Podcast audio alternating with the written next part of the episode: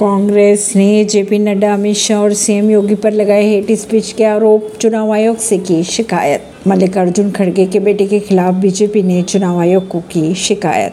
कांग्रेस ने कहा, पीएम मोदी हनुमान जी की तुलना बजरंग दल से करने के लिए मांगे माफ़ी। सुप्रिया सुले को मिल सकती है एनसीपी के कमान। नया प्रधान आज़म खान पर साधा निशाना, कहा, सौ फ़ीसदी का नेता शून्य पर आ चुका। महात्मा गांधी के पोते अरुण गांधी का हुआ निधन बुधवार को होगा।